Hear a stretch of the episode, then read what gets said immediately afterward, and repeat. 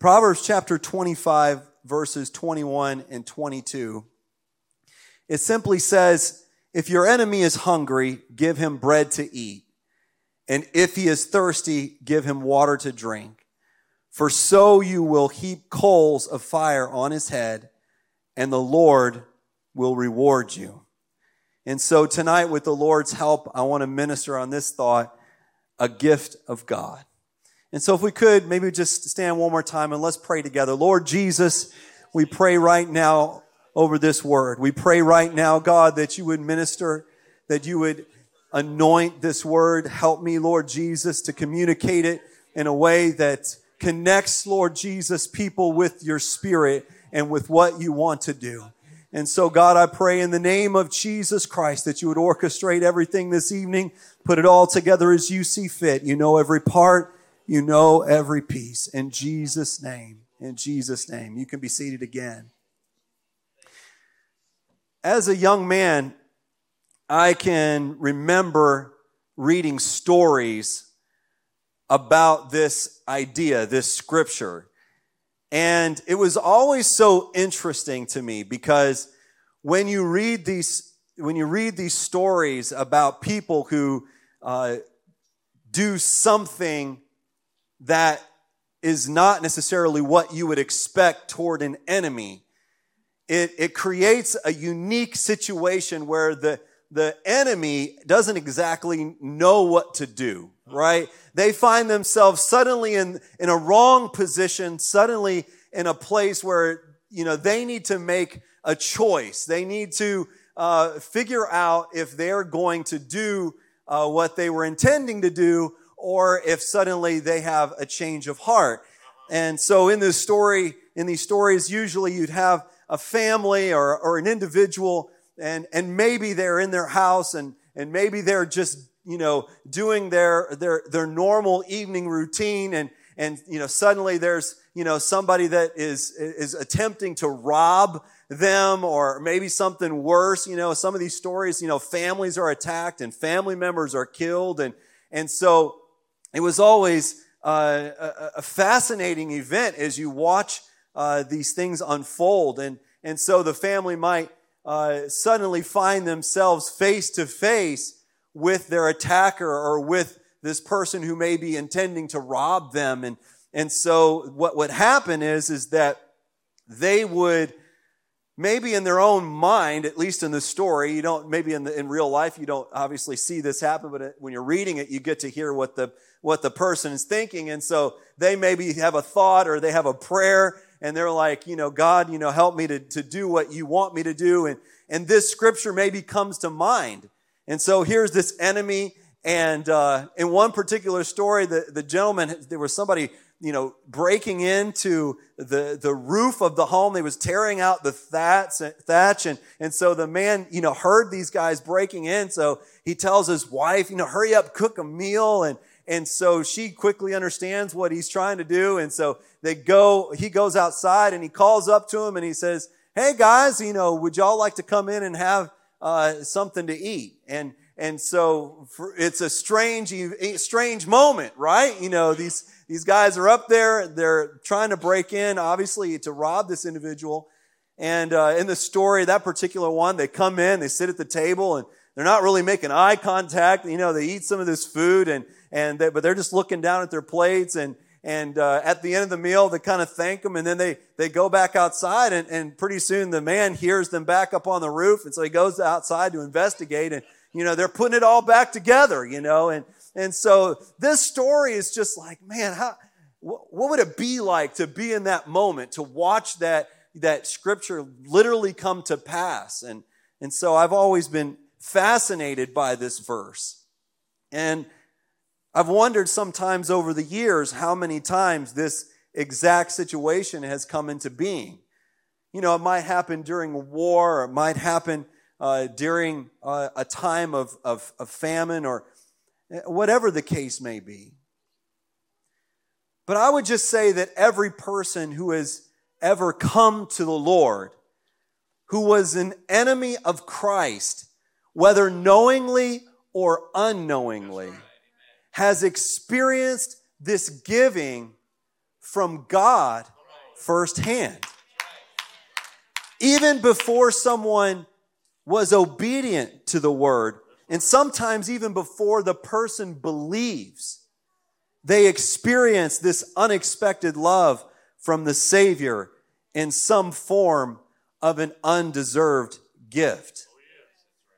I bet if we went around the room and started asking questions to those of you who could talk to you about the time when you experienced your conversion, when you experienced that moment when you realized that you were going to serve God, when you realized that you wanted to make a change and turn toward Him, it was probably preceded by some events, some gifts that came from God, some mercy, some grace, some incident that maybe brought you to a place where you saw how deep His love and how specifically He cared for you.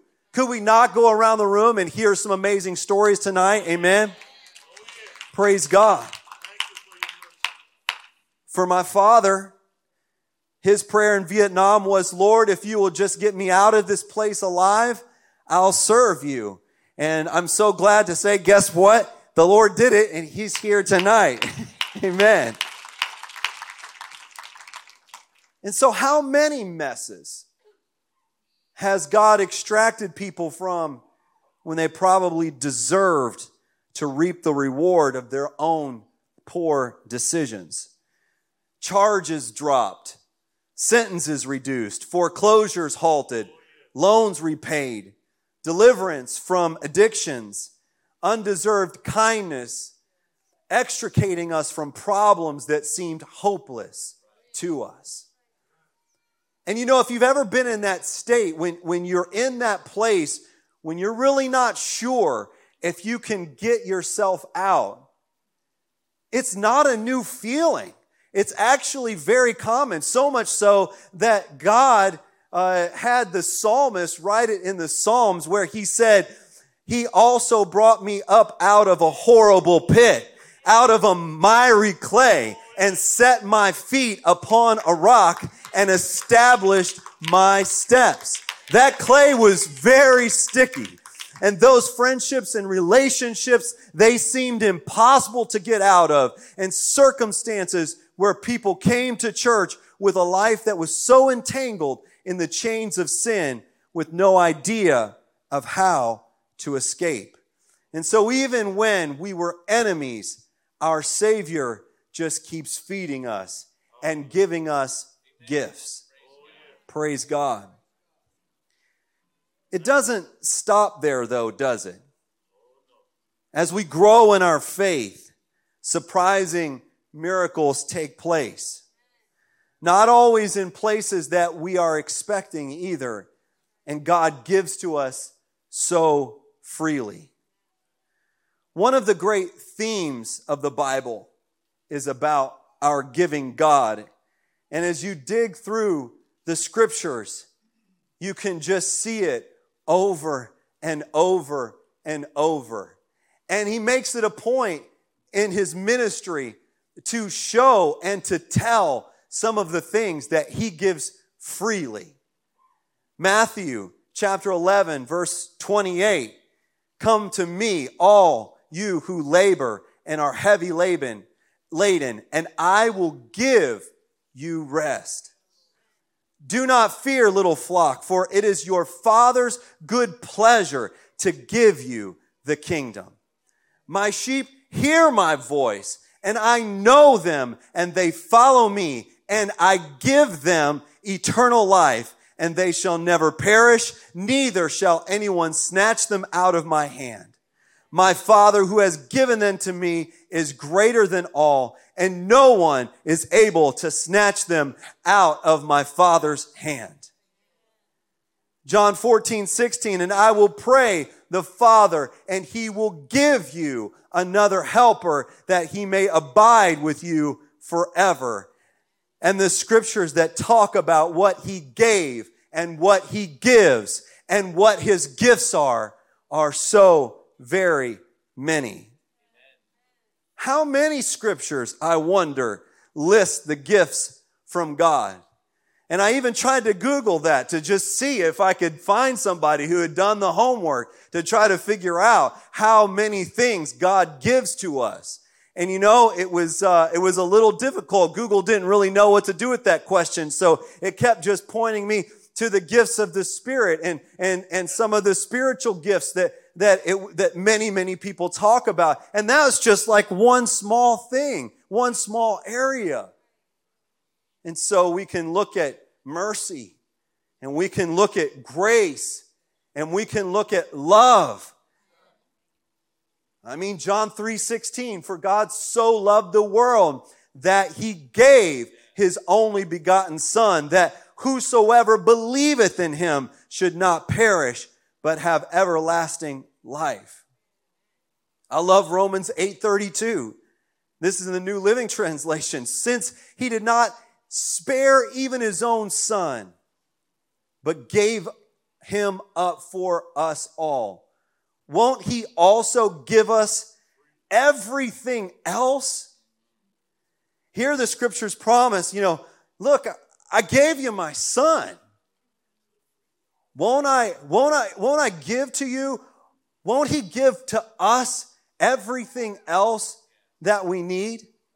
Praise God. Hallelujah.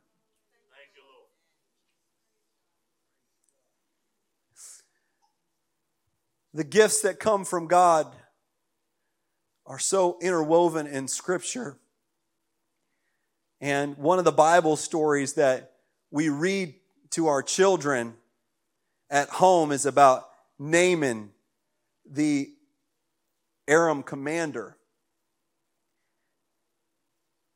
In 2 Kings chapter 5 verse 1, the king of Aram he had great admiration for this commander, this commander Naaman. And the reason he had great admiration for him is because Naaman brought him many victories. Naaman was a, the big dog that was able to bring Aram great, uh, bring the king of Aram great treasure, great bounty, bring him territory and lands. And so the king of Aram had great admiration and wanted to do something for him. But Naaman had a problem. And that problem was that he had leprosy. And in this story, I, I find it so interesting because this is an individual who is really outside of the story about Israel. And so as you're kind of reading the story, you you find yourself kind of wondering, you know, how this all came to be. And so, but, but as the story continues, you can see that Naaman uh, has this leprosy, but in some of the attacks of the Aram raiders, as they were attacking Israel, they brought captives out. And one of the captives that they brought out was a young girl. And Naaman was given this young girl of Israel, and he in turn took this girl and gave her to his wife as a maid or a slave. And this slave girl did something unexpected. Now, in the story that we read to our kids, it says that the girl heard Naaman's wife crying. Now, that's not in the scripture, and, and, and, and maybe it happened that way and maybe it didn't. But, he, but she hears, she hears uh, uh, the wife crying, and she goes in and asks what's wrong. And she says, My husband Naaman has leprosy. And it seems, it seems like that may, may have been how that could have happened, but the important thing was is that the girl, the slave girl, made a choice to give a gift to this enemy.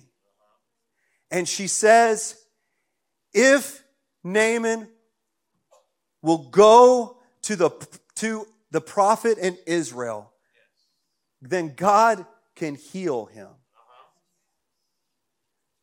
And so she tells Naaman this, and Naaman tells the king, and the king of Aram, man, he is he's excited to hear this. He's actually glad that he can do something for Naaman, and so he sends Naaman with some serious gifts. 750 pounds of silver, 150 pounds of gold, and 10 sets of clothing. And he says, Take this to the king with this letter, this letter of introduction. And so Naaman starts out and, you know, he gives this letter. And, and so when the king of Israel gets this letter, he responds. And, and to me, it's kind of, uh, kind of humorous because he's sarcastic and he's like, uh, he, he basically tears his clothes because this is, you know, an enemy that has raided successfully. And so he's not excited about this. And he says, this man, this king sends me a leper to heal. Am I God that I can give life and take it away? You know, I can see that he's just trying to pick a fight with me. And so the king, you know, he's really dismayed about this. But the Bible says that Elisha heard that the king had tore his clothes and was upset.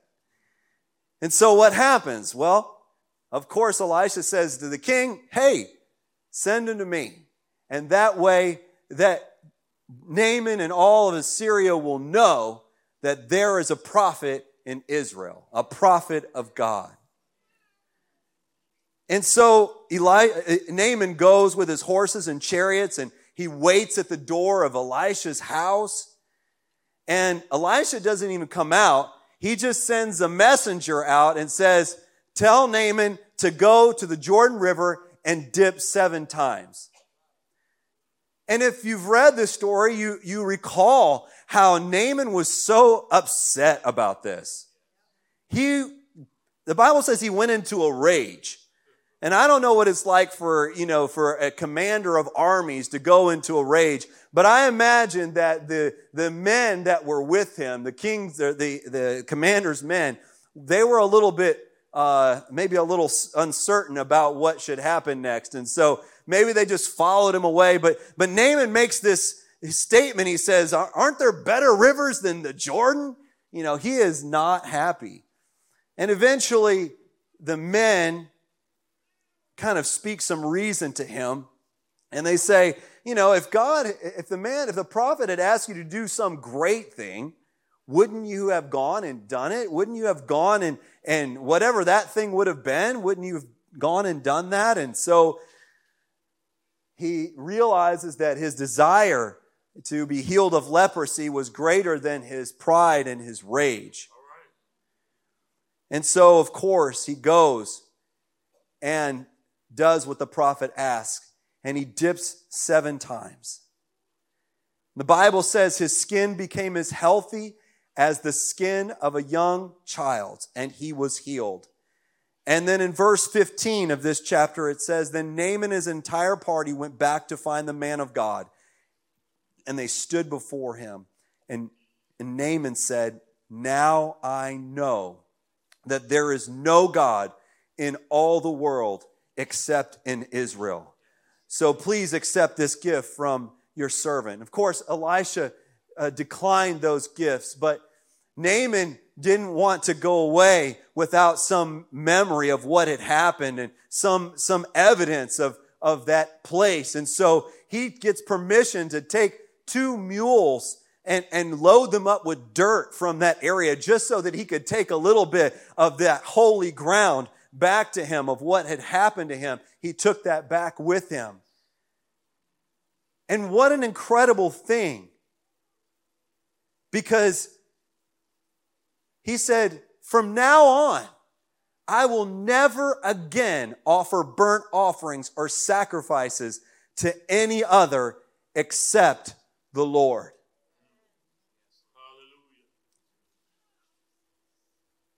And Elisha tells him to go in peace. This amazing story started because the young girl shared what God could do with her enemy.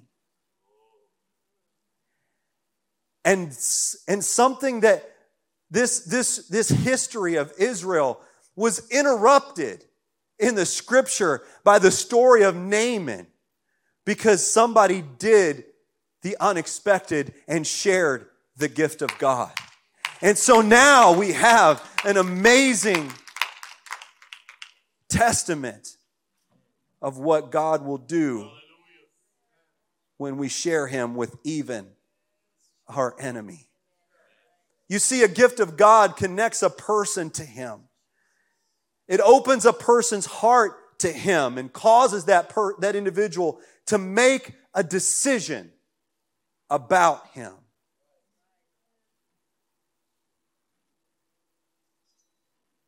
There's this time in Matthew that Jesus has been ministering. Matthew chapter 14, and I'm going to read 15 through 19. And, and it just says, When it was evening, his disciples came to him, saying, This is a deserted place, and the hour is already late. Send the multitudes away that they may go into the villages and buy themselves food. But Jesus said to them, They do not need to go away. You give them something to eat. And they said to him, We have here only five loaves and two fish. And he said, Bring them here to me. And then he commanded the multitudes to sit down on the grass, and he took the five loaves and the two fish, and looking up to heaven, he blessed and broke and gave the loaves to the multitudes? No, to the disciples. And the disciples gave to the multitudes. We have this wonderful example here of Jesus first giving to his disciples and then the disciples giving. And then further, we have this instance in Matthew chapter 10. And when he had called his 12 disciples to him, he gave them power over unclean spirits to cast them out and to heal all kinds of sicknesses and all kinds of disease. And then in verse 7 and as you go, preach, saying, The kingdom of heaven is at hand. Heal the sick, cleanse the lepers, raise the dead, cast out demons. Freely you have received, freely give.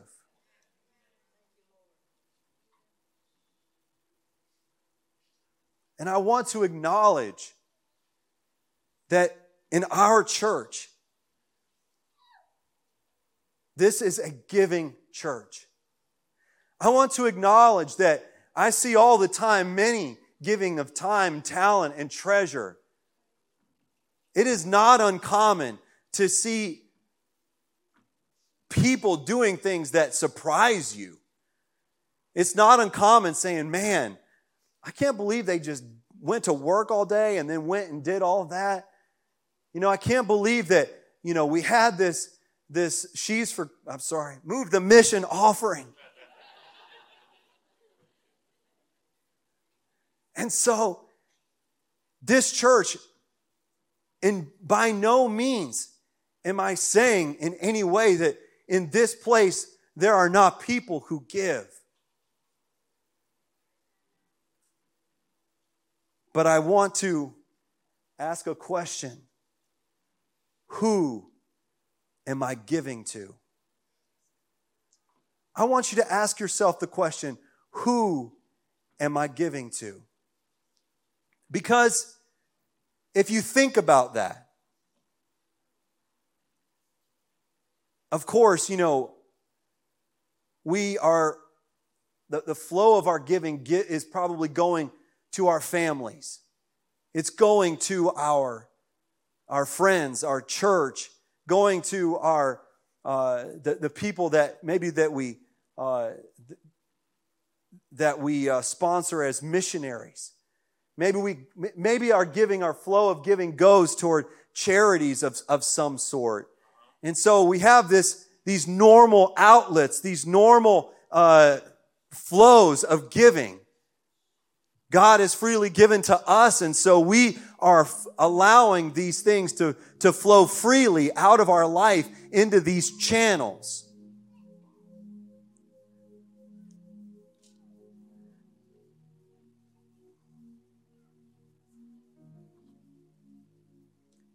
there's another question.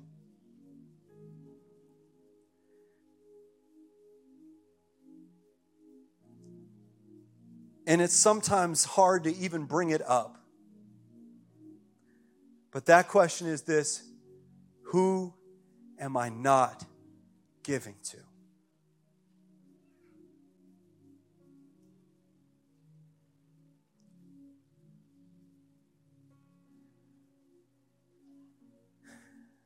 It just may be that whoever comes to mind in that second column is who God is inviting us to participate in His love towards.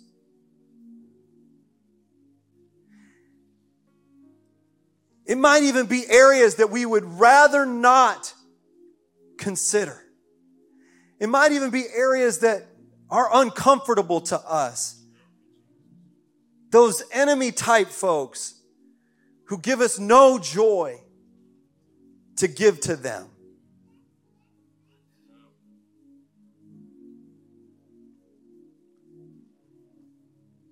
And Jesus, He makes it so plain in His words when He says, You have heard it heard that it was said, You shall love your neighbor and hate your enemy. But I say to you, love your enemies, bless those who curse you, do good to those who hate you, and pray for those who spitefully use you and persecute you.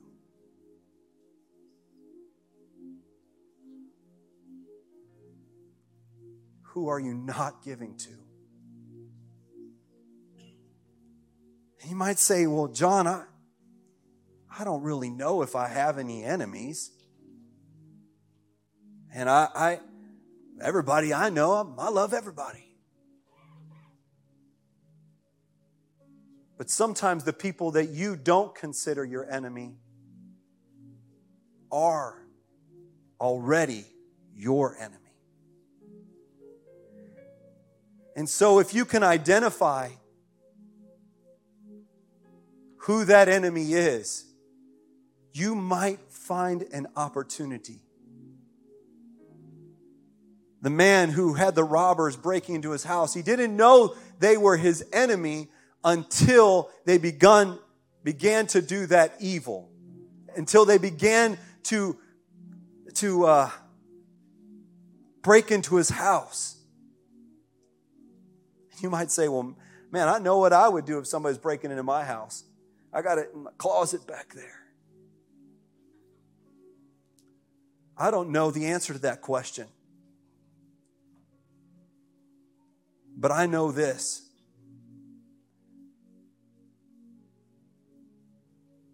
That maybe it's not such a clear and easy to see thing. But right now, in our country, there are many people who think differently. And so maybe we might have some places where we didn't realize there was a problem, but we can begin to pray. And maybe even if it's closer to home, maybe there's areas where you might have some ideas about the way people live and the way people do things that you don't agree with. And so you just kind of stay away from those people. I don't know. I don't want to define it for you too much. I, I'm really asking you to just to just think who is it that you're not giving to? And I believe tonight that the Lord is giving us a clear directive to examine ourselves because He would like to use us for a greater glory than we can ever understand. So, if we could stand tonight.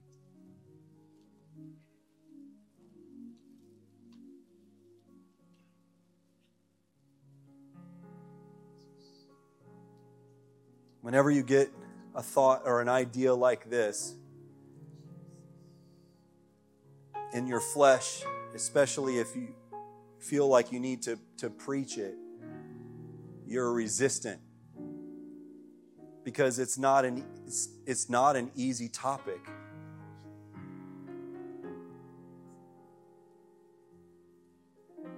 But there's someone out there that he has plans for, that he wants to give a gift to, a gift from God, but it has to flow through our hands first.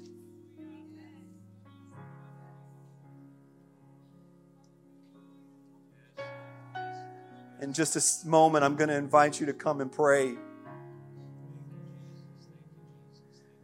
You know, sure, that person may need that person may need the gift from God.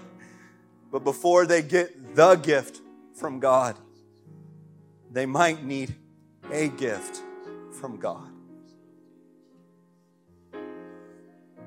I close with this Matthew 11 21. Woe to you, I'm not sure how to say this name, but Chorazin. Woe to you, Bethsaida. For if the mighty works which were done in you had been done in Tyre and Sidon, they would have repented long ago in sackcloth and ashes. I thought it was interesting the way that Jesus addresses cities rather than an individual. And so I kind of just started digging into this a little bit. And as I was reading, uh, something kind of came out of some of that material and something I had thought I'd heard before, but maybe really not considered the full weight of it. But Jesus had done many mighty works in the cities that were listed to try to get their attention and get them to repent. And even though they were exposed to powerful teaching, awesome miracles, there were those who did not repent in those cities. And the problem for them was that in being exposed to Jesus himself and not heeding his words, the miracles and teaching, exposure, those blessings will turn into a worse punishment on Judgment Day. Woe to you. And so, the more gifts we experience in the kingdom of God, the more severe outcome we will receive if we don't endure till the end. I love this church, and I'm so thankful for the blessings that come from serving God together with all of you. And how terrible would it be to have been exposed to what happens here at Atlanta West and somehow walk away?